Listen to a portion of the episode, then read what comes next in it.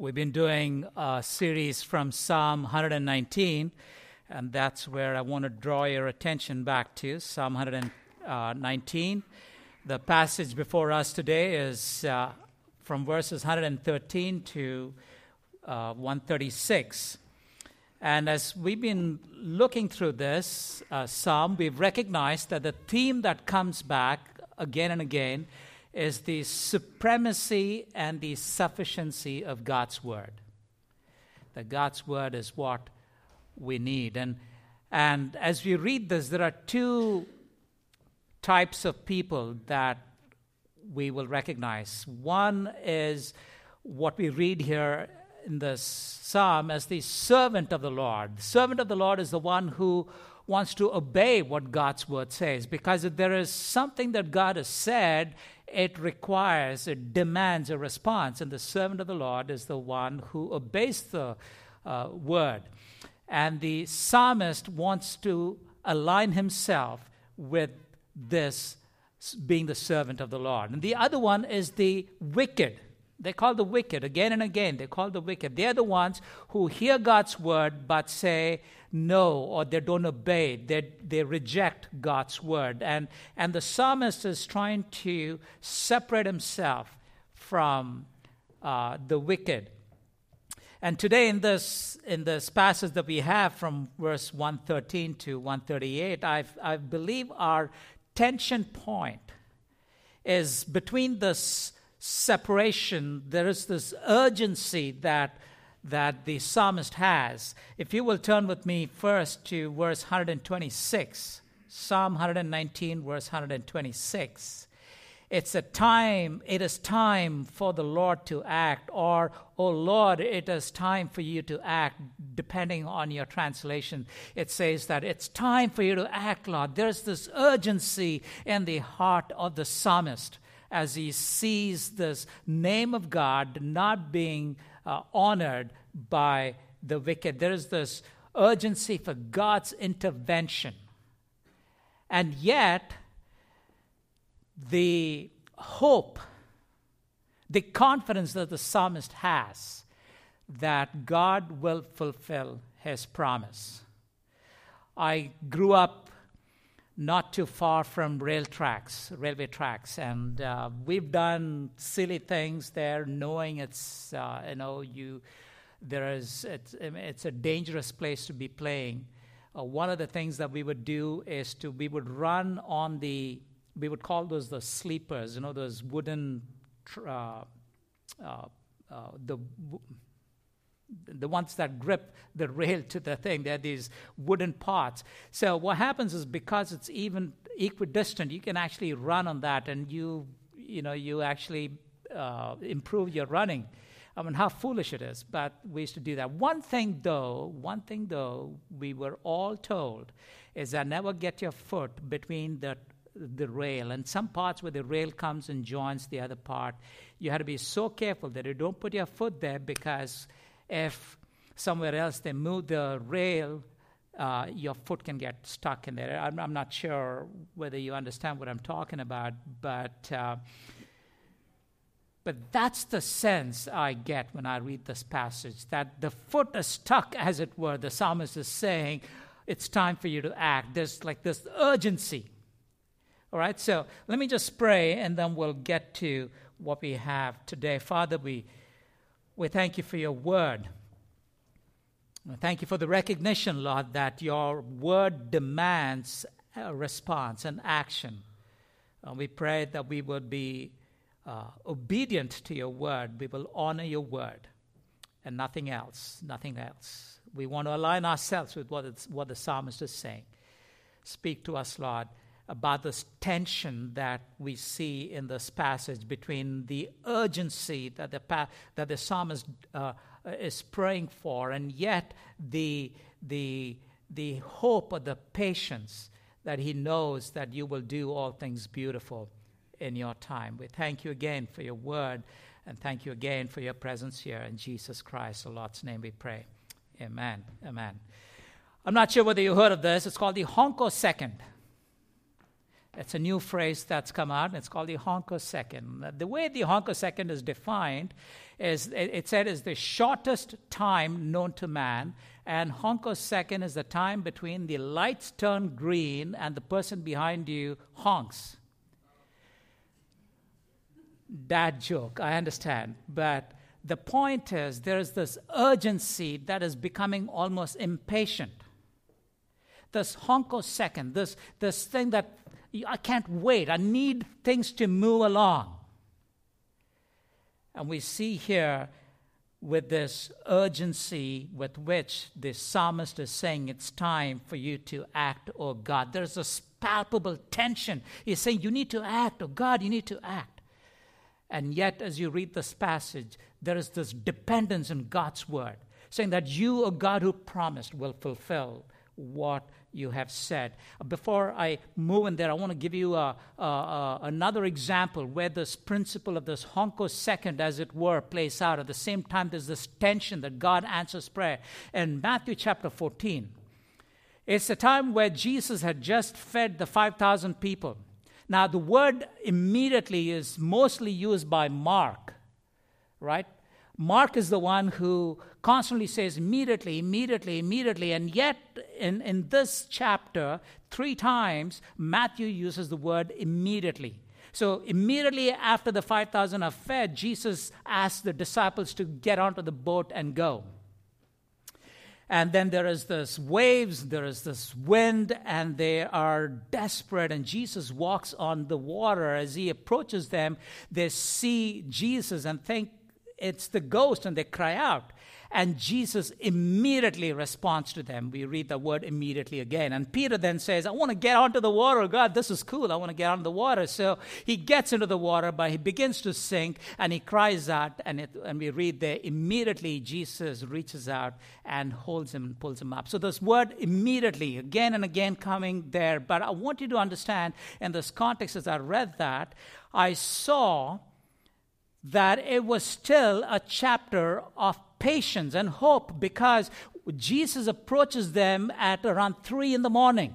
They've actually gotten into the boat at sunset. And all that time, they're trying to row and get to the other side. And, and if I were one of the disciples, I would want Jesus to be there before the storm began. I want him to be there in the honkosecond. I want him there right there. But Jesus allows for that time, and He still comes. He still delivers and fulfills.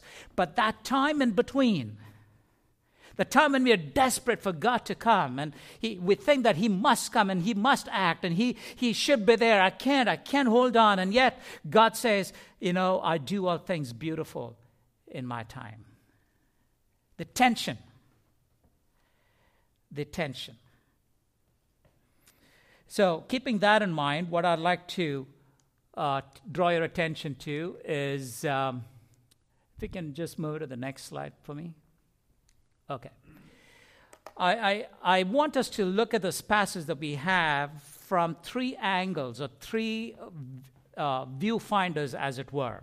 The first one is from the viewpoint of the writer. I want you, want you to hear his supplication, his prayer. And then we look at the word from the viewfinder of the word, God's word, and how it sustains us. And third, we will see from, the, from how this, the wicked and how the psalmist wants to separate himself from the wicked. And so those are the three things that we want to look at. And so I want to invite you to the psalm that we have, and I want you first to hear from the viewpoint of the writer his supplication, his prayer. Psalm 119, I'm reading verse 114. See some of his supplication. You are my hiding place and my shield. I hope in your word verse 116 Uphold me according to your promise that I may live. Let me not be put to shame in my hope. 117 Hold me up that I may, I may be safe and have regard for your statutes continually. Verse 121 I have done what is just and right. Do not leave me to my oppressors. 122 Give your servant a pledge for good. Let not the insolent oppress me. 124 Deal with your servant according to your steadfast love Teach me your statutes. 125. I'm your servant. Give me understanding that I may know your testimonies. 126. It is time for the Lord to act, for your law has been broken. And then in 132 and 133 and 134 and 135, it says in 135, it says, Look on me um, your, make your face shine upon your servant and teach me your statutes. Now, think about this. The psalmist has gone back to the king of the universe again and again. In the short passage, at least 12 times, he is having this supplication. I'm not sure how many of your bosses have said, I've got an open door policy. You can come in, ask me any question. And you go there 12 times in 12 minutes your, your, your boss is going to shut the door on you. As parents, sometimes, you know, if, if you have this child coming back again and again and again and again after something, says, go, go, here your toys, play with them. But here we have the psalmist come back to the King of the universe with supplication and prayer and knowing that he'll be heard. I think about life as a, you know, as a, as a T group experiment or a test group experiment. What I mean by that is you have these two groups of people. It's an unfair advantage, I would say. There is one group who have Christ, and the other group who do not have Christ and they are now being tested. Both of them have the same kind of test. Both of them have the same kind of storm. Both of them have the same kind of experience. One is not protected from, from something else, and like both of them go through that, and yet the response is different because one has Christ. With Christ in the vessel, we have uh, we can smile at the storm. This this experience that the psalmist is saying. And listen to what it says here. We do not deny the diagnosis, but we defy the verdict. I love that phrase. We do not, we do not, den, we do not deny the diagnosis, but we defy the verdict. What it's saying is, listen, I understand we have the storm. We, it is tough. It is difficult. I, I don't deny the diagnosis. It is tough, but we defy the verdict. The response that we have is not like the rest of the world because we have Jesus Christ who is, who is the one who takes care of us. And that's what the psalmist recognizes. And I, I, I was reading about Joni Eareckson Tada, and those of you who know about her, she, when she was 16, had this diving accident, and she is a paraplegic. She is a paralyzed from neck down, but she is in terrible pain that every night her husband would have to move her so that uh, she's able to manage that pain and, and, and, and also to save her from bed sores. But more importantly, she is like, I'm done. I'm waiting for heaven. Like, I need to go. You see, so and she has been used so tremendously. It's just amazing the amount of songs and poems and the books that she's written. She is, she's been an encouragement to those who've been in pain. But her response, let me read to you from the book, Your Real Home. She writes, I want to quit this, I mumbled. I can't wait for heaven. But at the hope of heaven, I jerked my will right side up, refocus my emotions, and realign my thoughts. I mentally rehearsed a flood of other promises and fixed the eyes of my heart on unseen divine realities and future divine fulfillments. I zeroed in on a few heavenly coordinates to lift my sights above my physical pain. When we see Him, we shall be like Him. It is not a hope so hope, but it's a no so hope. What Joni Eareckson Tada is saying is this listen, I know my pain is real. I don't deny my diagnosis, but I defy the verdict because this hope that I have is an assured hope, it's a confident hope. It's not a hope, it happens kind of a hope, but it's a confident, assured hope because of Jesus Christ. That's what the psalmist is saying.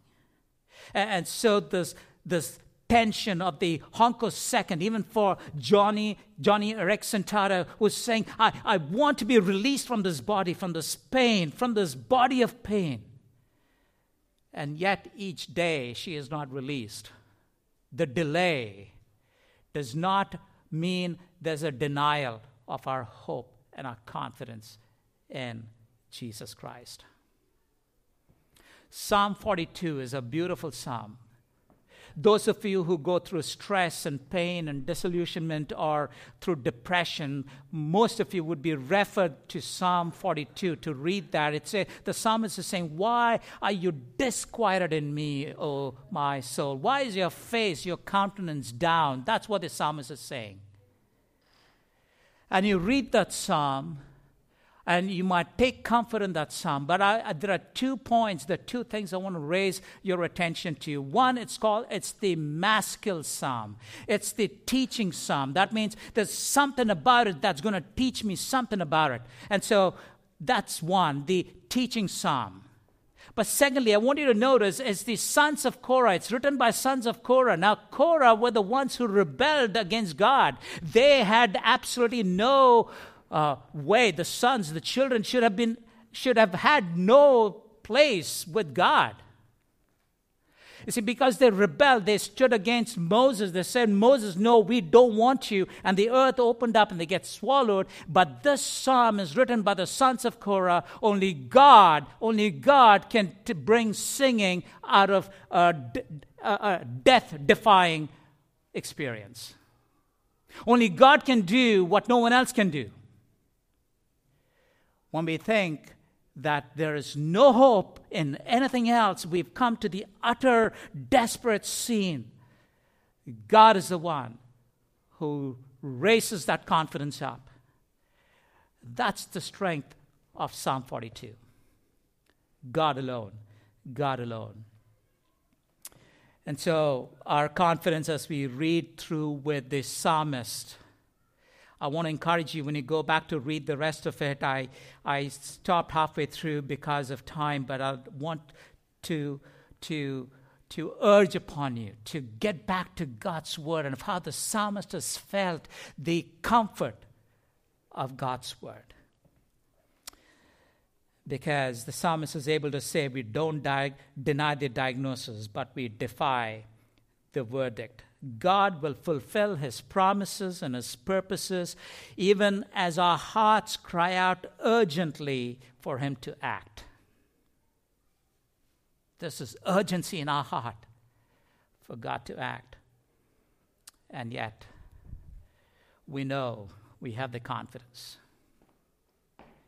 That's the God that we believe in. A God who, once He says it, He fulfills it. That's the God that I want to draw your attention to, to see the glories of Christ, as it were. I, I, don't know where your faith is, you know, or like have you ever even know who Christ is, literally, or if you just, you know, culturally you have said, yeah, I know Jesus Christ.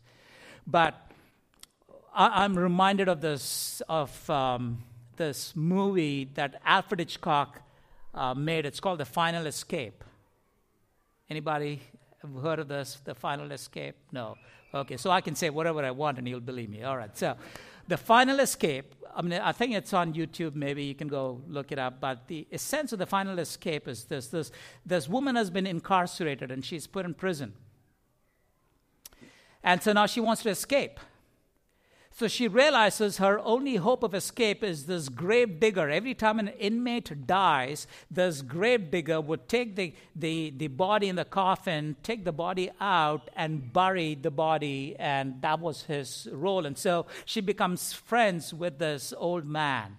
And this old man his eyesight is failing and he she convinces him saying that if you let me escape then i'll pay for your surgery for your eyes. And so the plan was that she would get into one of the coffins when somebody dies and that she'd be taken away she'd be buried but then the old man would come in later and rescue her and uh, you know everything should be okay. And so once somebody dies and she gets into the coffin, she goes and she is buried, but nobody comes to rescue. So she's getting desperate. She's crying out. Nobody can hear her because she's six feet under the ground. And there she strikes a match to see, to to look around to see what is happening. Then she turns around and she realizes the one she's buried with is the old man. The old man was the one who died, and she is now buried with that old man. She is buried with a Savior who's supposed to save her. Not so our God. Our God, who came down as man, he died, he was buried, but he rose again. He is the one who says, three days and I will, I will rebuild and I will build back. And when he says, I will rescue, he does. His salvation is secure. What he says, he fulfills. And that is the confidence that the psalmist has. And that's the confidence you can have if you trust on him, saying, He is the one who came back from the dead. As we were reminded this morning, He came to rescue. He came, and because of Him, we can live.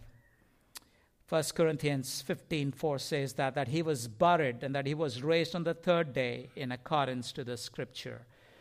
As the confidence of the writer the confidence of those who trusted in Jesus Christ.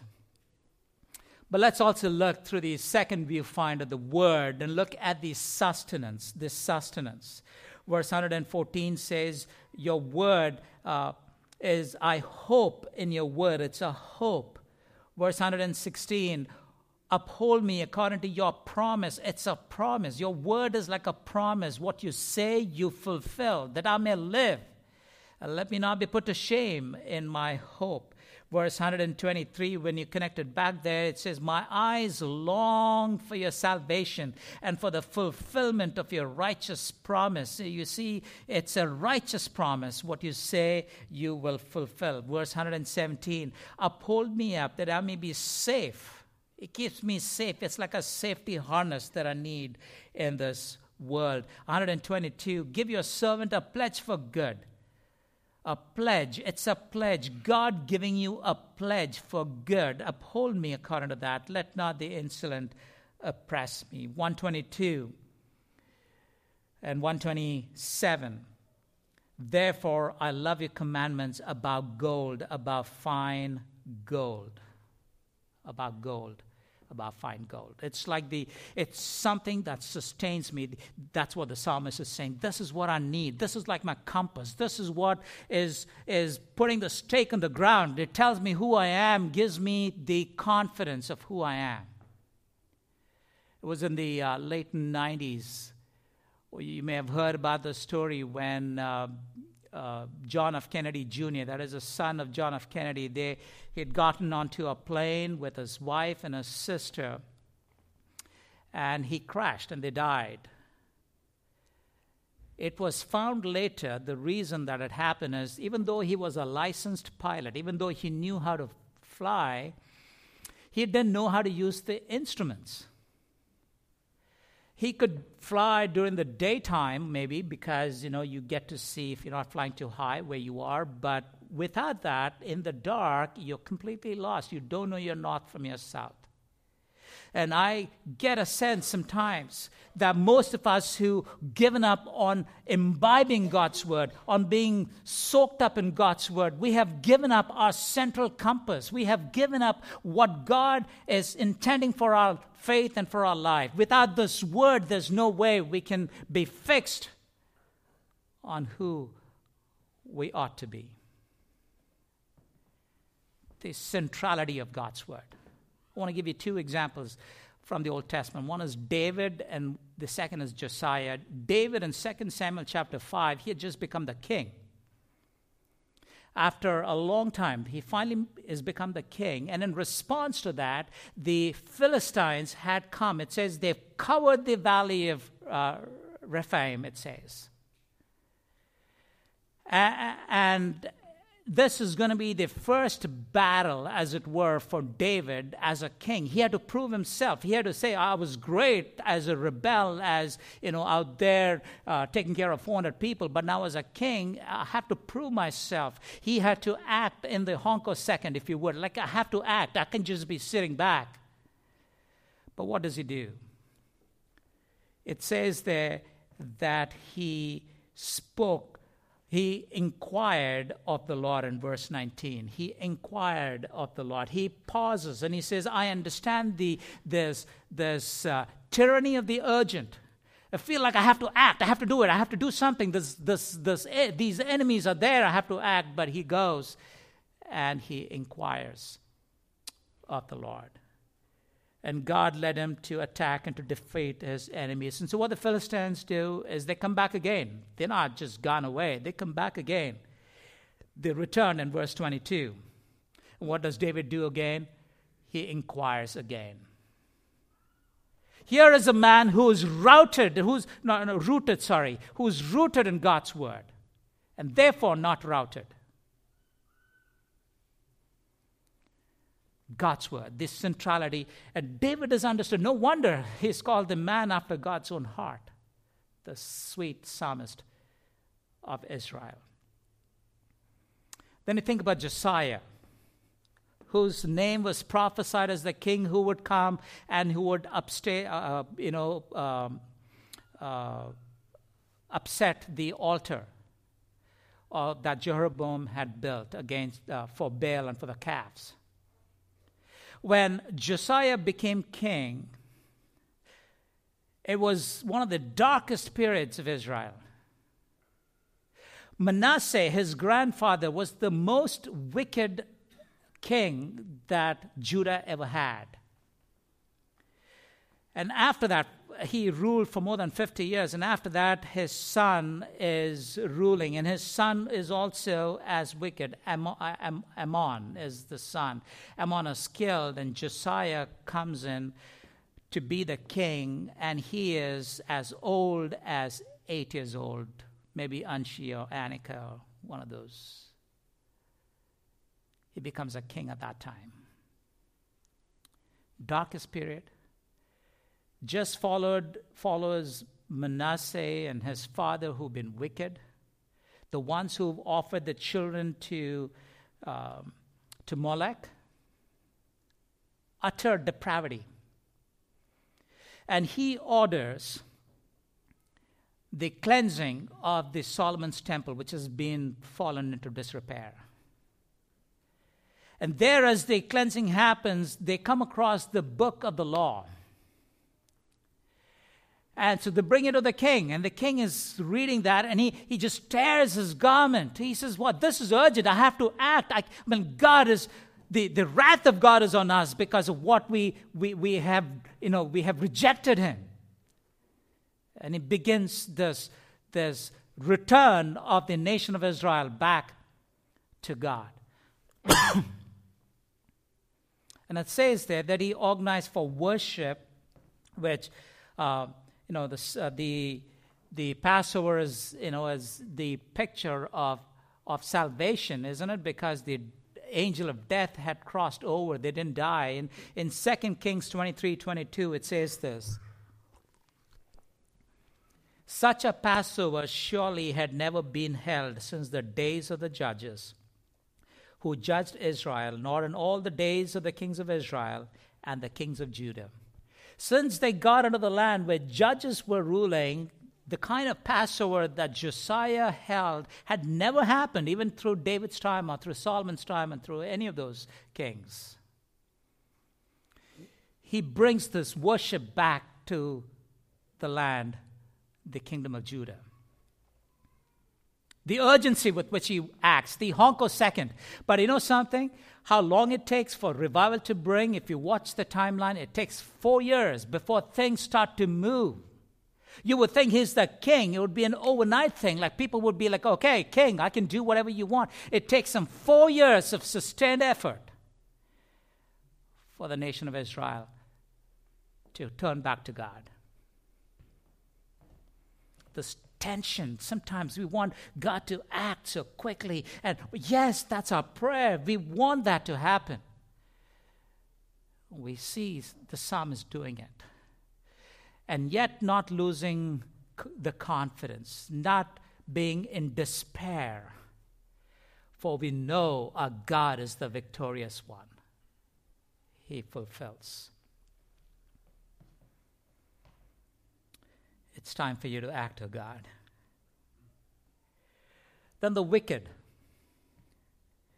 Look at their condition. And verse 113 I hate the double minded. They're double minded. And in another translation, it says they're not completely loyal. Verse 115, it says, Depart from me, evildoers. They are evildoers. Verse 118, they're rejectors and wanderers from your statute. Verse 118, they're deceitful. Verse 119, they're like the dross. Verse 121, they're the oppressors. Verse 122, they're arrogant. Verse 126, they're like lawbreakers. 128, they follow false ways. And so all of these, the psalmist is rehearsing.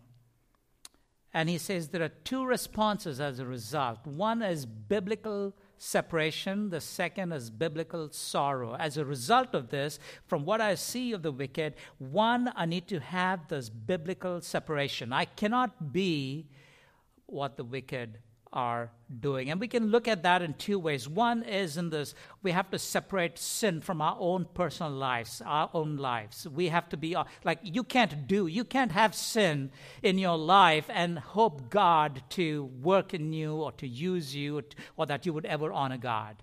You have to remove sin and then also sin from our corporate lives. I, I, I, you know, whenever we read about the sin of Achan, remember Achan? When after Jericho, God had said, uh, after Jericho, when you know when they would go and besiege Jericho in the Promised Land, they were told not to take anything. And Achan takes for himself some garments and those things and hides himself. He thinks that nobody would know, and he's found out. And I thought that was, that was it, right? It's about covetousness. But really, there are two sins there. If you really look at it, if you, as it plays out, one is that the sin, the personal sin of Achan, that brings in the defeat of the nation of Israel. The second is the nation of Israel themselves. And this is what, they what is happening because they go to Joshua and they tell Joshua in chapter 7, verse 3 and 4, it says, Do not weary all the people there, for the people of Ai are few. They just flush from the victory over Jericho. They're just coming. They say, oh, we got Jericho. Now Ai is nothing. They just got 3,000 people. We can take care of that. And so, Joshua, don't worry about bringing everybody out. We, we, we'll go with the, with the 3,000 and go fight them. You see, they forgot, they forgot that in Jericho, it wasn't their plan. It wasn't them who actually won Jericho. It was God. They just went round and round, but they assumed it was because of them. Arrogance and pride, self dependence, independence, whatever that be. We have to ask ourselves honestly.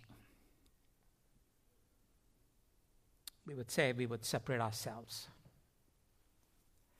Separate ourselves from the lifestyle